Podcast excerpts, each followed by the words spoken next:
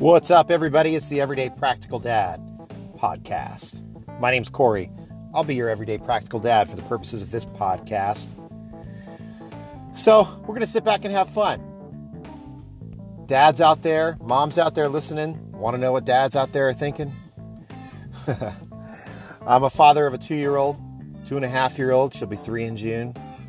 And, uh, you know, it, it changed my life the day she was born. Day I found out she was going to be born, to be honest with you. But so we're going to talk about everyday da- practical dad stuff. But everyday practical dads, they live a life. You know, they have their their daughter, their son, their children at the forefront of their life, probably their wife, spouse, partner as well. However, there's more to that. There's more to the story. There's a lot that's going on in our world that we need to pay attention to. So, we're going to talk a lot about the stuff that's going on in the world, especially in the United States. I, I live in California.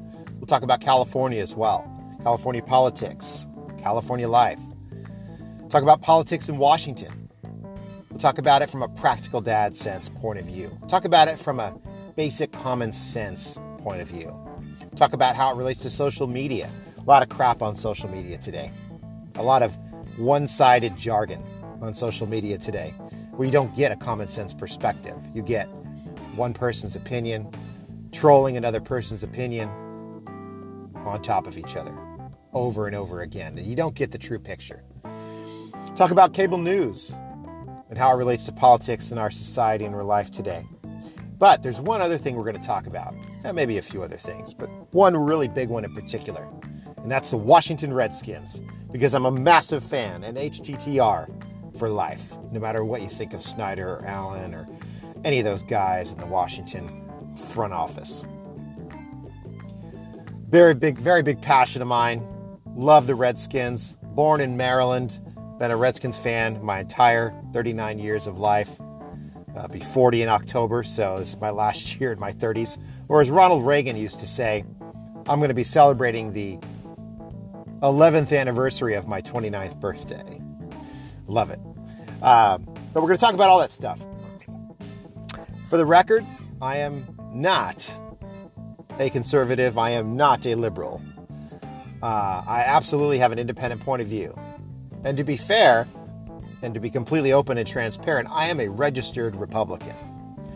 But I am not, and I repeat, not a supporter of the Trump administration, nor Trumpism, because I fundamentally believe that Trump is not a true Republican. And I fundamentally, fundamentally believe he has hijacked our Republican Party. And that needs to stop. And we need to take it back. So, Republicans don't stand for what Trump stands for. And I didn't vote for Trump, but I know many of my friends, many people listening, probably didn't vote for Trump either. He has supporters, though, and you may be one of them. And I don't discredit you because you see frustration in the United States. You've seen the frustration of the last eight years pre well, excuse me, really the last 10 years since 2008. Now we're in 2019, but since the Obama administration took over, you've seen frustration, you've seen stagnation, you've seen issues that are real out there, and I get that. And Trump is, you know, the the, the source of some of those issues now. And Trump is the response to some of those issues from before. Anyway, we're going to talk a lot about that. We're going to talk about, uh, you know, the current climate in Washington. We're talking about the 2020 election. Uh, we're going to talk about the new stadium for the Redskins, hopefully, right? Uh, coming up here, if uh, Dan Snyder gets off his rear end and starts fighting for it, because I think he missed his window to get that. Uh, to miss his window to get that land. I still think somebody will probably give him land for the new stadium, but he might have missed his window of opportunity to put that stadium on the RFK site. Um, anyway, lots to talk about. Just a little teaser today of what we're going to talk about in this podcast. I'm going to try to post as many as I can each week. Uh, if I can do one a day, I will. I, sometimes there might be two a day. Sometimes there might be two for the whole week, because I'm an everyday practical dad, and I've got stuff to do, as all you dads out there know. Um, it's going to be fun, and I hope you listen. If you do, listen. Listen to the first episode, like and subscribe. Please share it with your friends. Looking forward to talking to y'all soon. Thanks.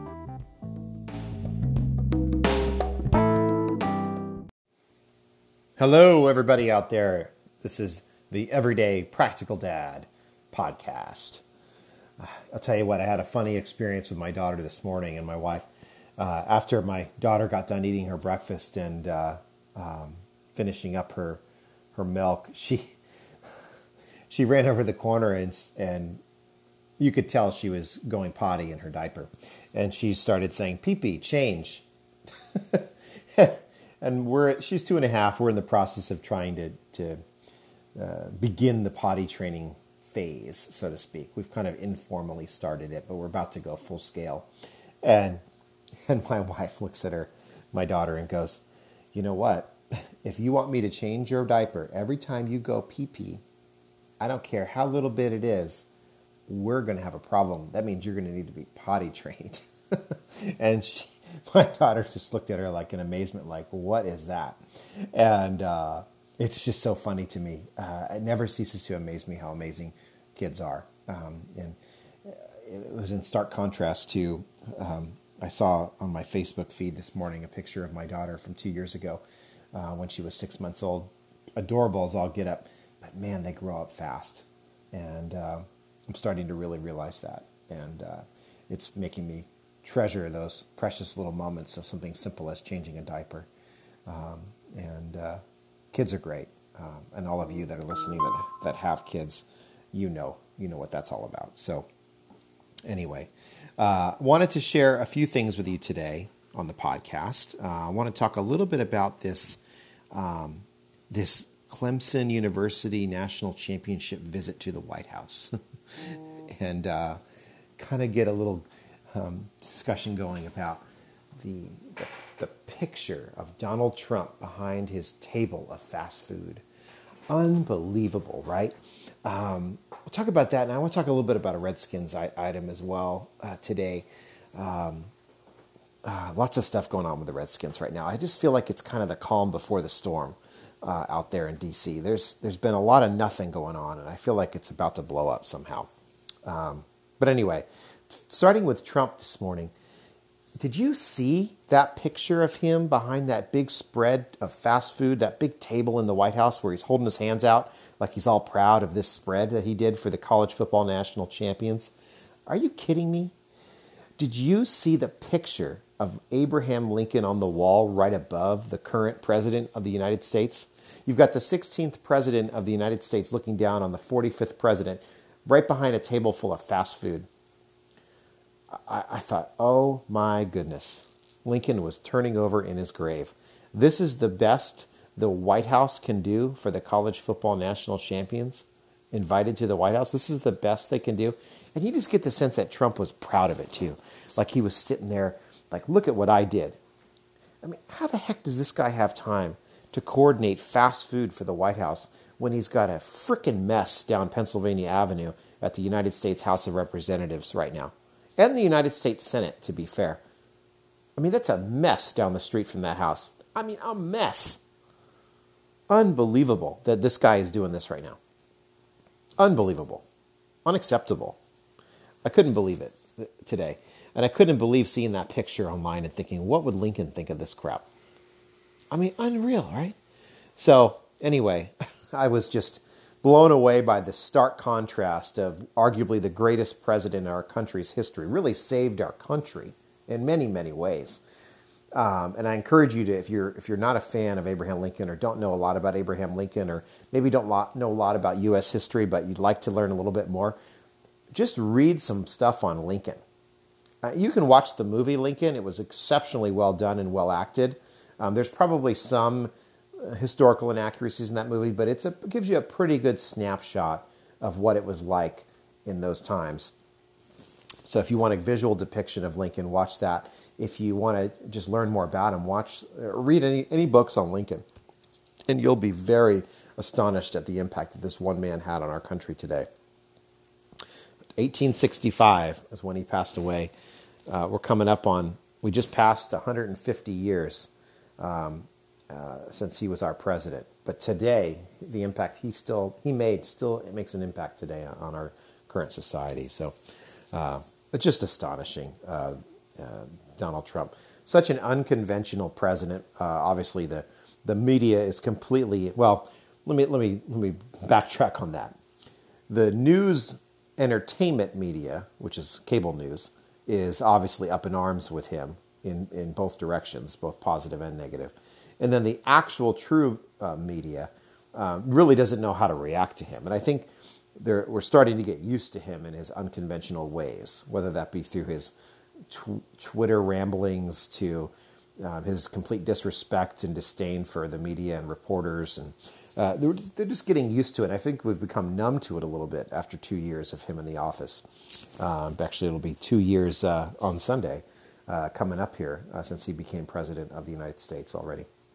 So, um, you know, hopefully it'll be uh, entering his last two years or less as president. I, you know, I think that personally, I think the country deserves a lot better. Um, I think, to his credit, um, you know, he's not a politician.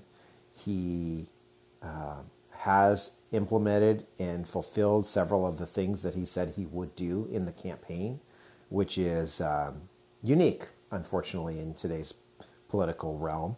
Um, there's campaign promises that never get delivered. In fact, most of them never get delivered. Um, we see president after president not fulfilling their campaign promises, but um, this guy's trying to, and I guess you got to give him credit for that. He is the elected president of the United States by the American people, um, and uh, he did win the vote in the Electoral College in a relative landslide.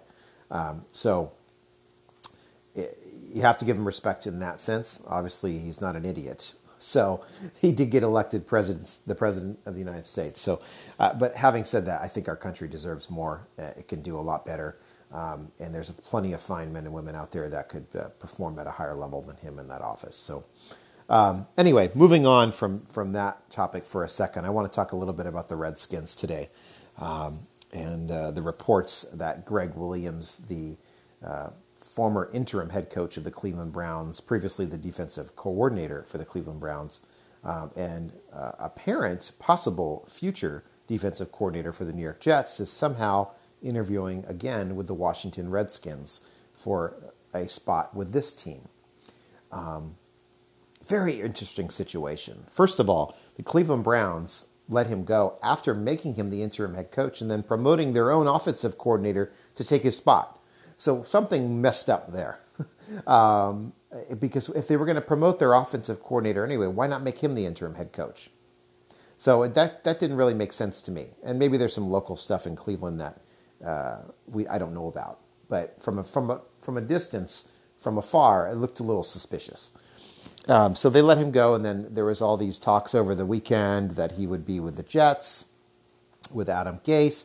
Uh, which, by the way, did you see his press conference and those squirrely eyes of his? Very odd. The media is having fun with that one. But anyway, uh, Gregg Williams.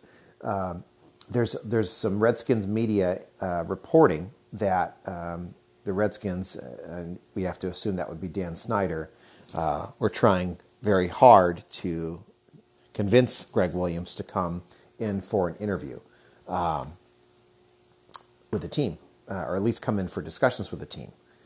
But what position is he interviewing for? That's the question I have. Because you've got a defensive coordinator already on staff and under contract in Greg Manusky you have an offensive coordinator, right, in Matt Cavanaugh. You have a defensive lines coach that is not under contract, that contract expired, Jim Tomsula. So was he interviewing for that position? Or is he interviewing for the defensive coordinator position that may become vacant if Dan Snyder chooses to terminate the contract of Greg Manusky? But what does that say about Greg Manusky? And what is he thinking right now? Can you imagine what Greg Manusky's going through? Wondering what's what's all this? Eh, eh, you got to believe he's hearing the rumors that Gregg Williams is talking with the team. What does he think? And here's the here's the wild card that may not be such a wild card or, or may not be anything to come to fruition. But is something going on with Jay Gruden? Is Gregg Williams in discussions to become the head coach of the Washington Redskins? I don't know if the media has really picked up on that possibility. I think they're continually focused on Manusky. But could that be possible? I don't know. Anything is possible with Dan Snyder. And if you happen to listen to the Kevin Sheehan Show podcast, he had Mike Shanahan on the podcast uh, yesterday. I believe it was the 14th of January. Um, and if you don't listen to the Kevin Sheehan Show podcast, great listen for the, for Redskins fans, especially if you're outside the market and you want to get in tune with what's going on in the market. Um, he had Mike Shanahan on the podcast, and I think uh, towards the end of the interview, um, I think Kevin asked him something to the effect of, "Are you surprised by uh, what's going on here in, in the Redskins uh, organization? Are there any? What do you expect?" Something to that effect. And I think Mike Shanahan, again paraphrasing here, said, uh, "You really can never be too surprised. Nothing surprises me there." Uh, so, and obviously, you're talking about someone that had experience in Redskins Park, of course, in, in, in Ashburn. So, uh, you're talking about someone that's a credible source, and if he's saying that, you really can never tell what's going to happen with that team as long as Dan Snyder's the owner, you never know. And uh, if, if he's trying to secure a conversation with Gregg Williams, not only should Greg Manusky be concerned, I'd be concerned if I were Jay Gruden as well. Um, and and we'll see. That could be a nothing. That could be a non-starter. But again, nothing would surprise me. Nothing would surprise me. Um, I think Jay Gruden is misplaced a little bit as a head coach, in my personal opinion. Um, I think Jay Gruden has had um, an unknown level of impact within the organization because we're just not there. We can't see it. But since he's become the head coach, there's been a continual improvement in the draft process for the Redskins, meaning they've drafted better and better players, I've noticed. And I get the sense that, that Jay Gruden has a keen eye for talent evaluation. I think he can tell right away if a player's good or an NFL caliber, high quality player or not. And I think as a head coach, he might be more average. He might be really good at some things and not as good as others. Uh, I don't know. I think he's perfectly competent on coaching a team, to be honest with you. I don't think there's any fundamental issues with him. I think his issues are can he garner the level of leadership and respect from a cultural perspective to really drive the team forward in the right way? like a Bill Belichick, for example, who's the extreme best case example of what that looks like. He'll never be Bill Belichick. Nobody ever will be. But there's some that are better than others at driving a really high performance, high demand culture. And you'll, you know, for example, in New England, you never hear about players tweeting stuff and leaking stuff to the press and, and complaining about the coaching staff. You just don't hear it because they have a culture where that's just not tolerated and that's not accepted. And not only not accepted and tolerated, it's just one that where it won't ever happen because it's not a possibility. And I think that's something that the Redskins need. Now, can Gregg Williams create that culture? Maybe. You know, maybe. And maybe there is some discussion there going on about maybe Gregg Williams is the next head coach of the Redskins.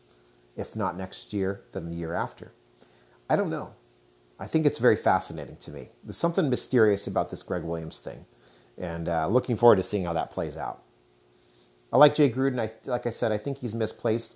I think he might be better in the scouting department, honestly. I think he might be better in player personnel in, in the executive offices. And I would like to have him in the Redskins executive team.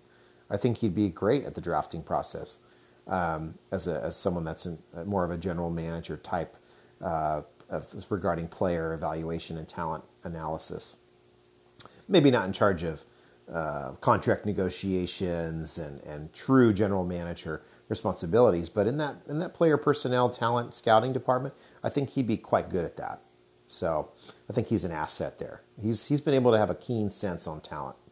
Uh, and I do like that. And I don't think that's talked about enough. I hear some talk about it. I know Chris Cooley's talked about it before on the radio, um, but but it's not talked about enough.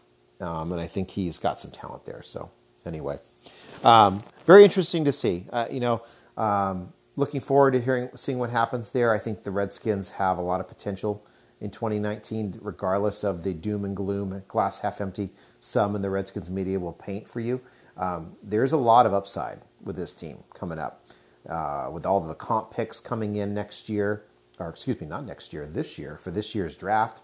Um, I, I, haven't checked the latest draft board. I think they're going to have nine or ten picks uh, with the comp picks coming in. That's fantastic. Um, even if it's eight picks, that's great. you can do a lot with that. They got the 15th pick in the draft. They can do a lot with that. Um, they have Alex Smith. Never underestimate the potential of that guy to come back from injury. Um, he could be, you know, he could be ready to go next year. We don't know. Obviously, he suffered a very bad broken leg and subsequent infection, and everybody heals differently, and he could heal um, at an exceptionally high level, and he could be ready for training camp. We just don't know yet. Um, you know, we just don't know yet. And you've got Colt McCoy, who's been in the who's been in the uh, the building now for six years, I believe, six seven years. Um, he's got a lot of experience. Some say he's injury prone. Know, I don't know. We'll see. He's never played enough to really have a title of being injury prone, in my opinion. Uh, you've got Josh Johnson uh, potentially coming back. Um, obviously, these are not dynamic quarterbacks, but um, you know, assuming uh, let's hope for a second that Alex Smith can recover, um, or at least be ready halfway through next season. Um, if Colt McCoy can can stay healthy and, lead the team through the first four, five, six games, you know, you could have a season next year. Because think about this: you've got Darius Guice coming back under contract. Uh, uh, posted a video today of, of some workouts. He clearly is healing well from his ACL surgery. He will definitely be ready for next year. You have the potential of re signing Adrian Peterson. That is a dynamic duo right there. Think about this if you had Darius Guice, Peterson, and Chris Thompson, that's a lot of potential at the running back position. You're very secure there, very secure. Um, you've got uh, you got to you got to figure out what we're going to do with Trent Williams right? Um, they got to figure out the left guard position. Jonathan Cooper, I know, showed some signs there. You've got Chase Roullier, who's demonstrated a, a, a, really keen ability to be successful at the center position and be durable and healthy. Um, you got to figure out the right guard position, of course. Um, uh, and I, when I say that, I mean you got to figure out if you're going to sign Brandon Scherff because that's a big contract. Uh, you got Morgan Moses under contract. Um, you have the potential for a solid offensive line if you can either draft at the left guard position successfully or sign someone successfully. Uh, I don't think it's going to be Nsekhe or um, you know or Lauvao. I think that's a position that needs to be re- restarted. Maybe maybe Cooper can play a role in that. We'll see. Um, and then you've got Vernon Davis. Um, I would imagine probably not going to be back. I would think at this point. We'll see. Um, obviously, Jordan Reed's a, a decision to be made. It might be time to move on from him. Um, he hasn't played at the level in the last several years that he's capable of. Uh, he has a lot of talent, but it's just not there. Um, he's just not getting enough snaps and not staying on the field enough. Um, obviously, the wide receiver position is a major question mark, probably the biggest question mark on the entire team, besides maybe safety at this point. Um, you have to figure out the wide receiver position. Hopefully, Trey Quinn can step in. Hopefully, you can re-sign Crowder. Paul Richardson will be back. I think they need to add a true a true wideout, a true strong X receiver uh, that can really, really drive the offense. Uh, maybe make a splash and trade for a big name. There's a guy named Antonio Brown that's not happy out there in Pittsburgh. So that's the kind of splash they need to make. I don't know if that's through the draft, maybe, but it's certainly they need to do something there. Defense, they've got a solid core. Personally, I think they can switch to a 4 3 and be much better with the talent they have. Uh, if they can get Preston Smith back, I would say that's probably less likely than not that's going to happen from an outsider's perspective. But if you got Kerrigan and, and Jonathan Allen and Da'Ron Payne and Matt Ioannidis, um, and if you can line them up in a 4 3 setup uh, with Smith and, and Shaun Dion Hamilton back there, maybe Zach Brown is gone, maybe Mason Foster's gone. Probably at this point, that's likely to happen. Um, you've got a good front seven. You've got a good inner core of that defense. You've got to figure, st- figure out the secondary and stabilize it. You know, Greg Stroman, the jury's still out on him. He has potential. Fabian Moreau has potential. Um, the safety position, I don't know about Clinton Dix uh, being re signed. Um, it's possible he may be re signed because they just don't have anybody. Um, but um, we'll see. You know, that's a position they may want to look at in the draft as well, uh, the secondary. So potential for the Redskins exists in 2019. My point is, it's not doom and gloom. You have an inner core. You have, especially your your your offensive and defensive lines.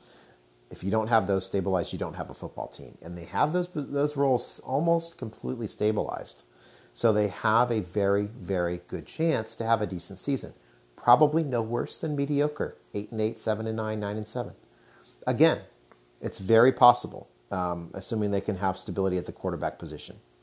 Um, that's the key for them. Um, so, I, you know, I'm, I'm not writing off 2019 just yet. I think there's potential there, especially if they have a good draft with all their draft picks. They can fill in some of these holes. So um, let's stay excited about the Redskins. You know, they're still a uh, uh, the opening day is only eight months away. We'll see what they we'll see what changes they make in the front office. We'll see what changes they make in the coaching staff. I'm sure there'll be some. We know about a couple already, not from the Redskins, ironically, but from outside sources. We know that Torian Gray and uh, Ben Kotwica are no longer with the team. But anyway, lots. There's still definitely uh, an opportunity there to um, have a decent season in 2019. Have at least a somewhat competitive season in 2019, um, and we'll see how that goes. Should be exciting. Can't wait for the draft. Can't wait to see what happens. All right, everybody. That's your Everyday Practical Dad podcast today. Love you all. Have a good day. Thanks.